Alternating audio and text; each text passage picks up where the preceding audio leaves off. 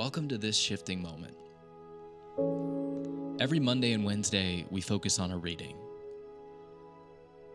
And these readings come from Richard's vast library of thought leaders, teachers, and spiritual guides.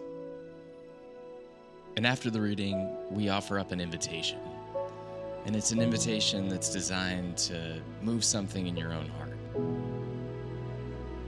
It's designed to help you wake up, help you through your afternoon, or to wind down at the end of the day. Welcome to this shifting moment. We hope it helps. Felina Huertz.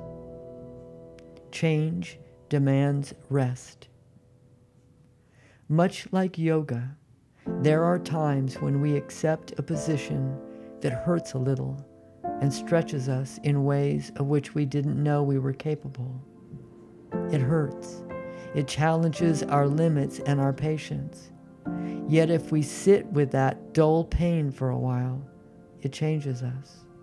I may not want to experience that pain, or I may want to cut it short, but then I would not reap the rewards. In life, we sometimes wish our pain would not linger so long. But for our benefit, there is a necessary season of sitting, walking, living in our pain. When we embrace our pain, own it, and let it transform us. An oyster endures the pain of the pebble in its flesh. That pebble is transformed into a costly pearl. We are creatures of habit with rhythms and connections to the natural world, meant to live in harmony with it rather than in discord. But our modernity threatens that connection and harmony.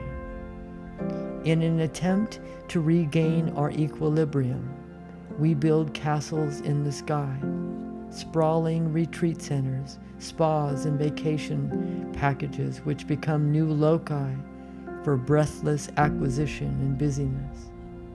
All our bodies and souls really need is a long walk in the woods or along the coast, getting back in touch with our habitat. Primitive agrarian cultures teach us something of the value of becoming native to our place, helping to get back in touch with the elements of our own nature that thrive on rhythm and balance.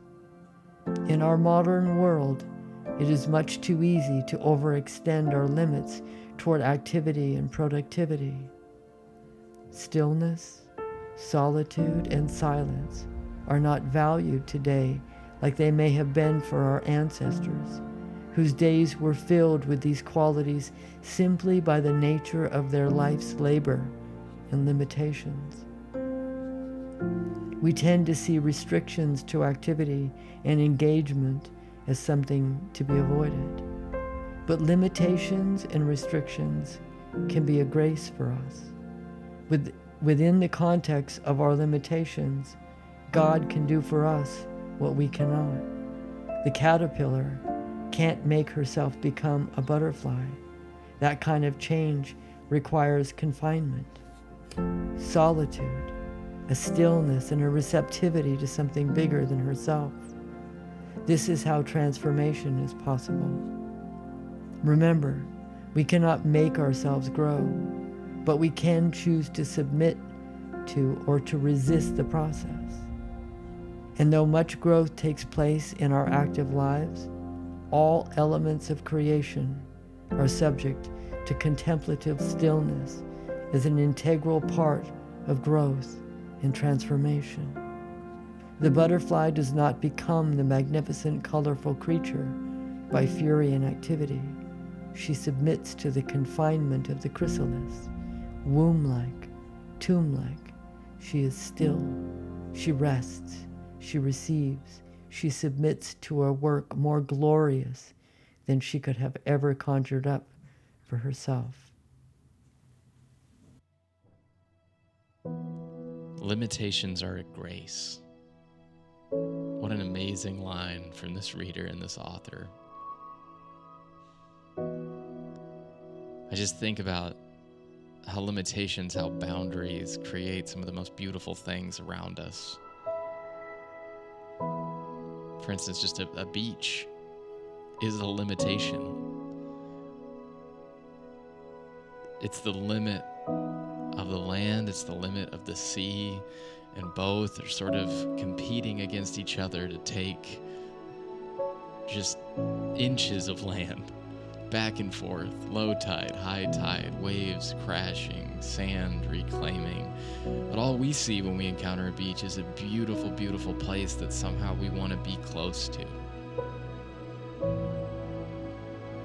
And I think that works the same for our own personal limitations. We may feel in struggle, we may feel in conflict, we may feel like we are tug of warring against something, and yet for those around us, we may do, be doing the very work that makes us both beautiful and makes us something that others want to be around. So, the invitation today is to embrace your limitations because they're what make you beautiful and they're what make you present.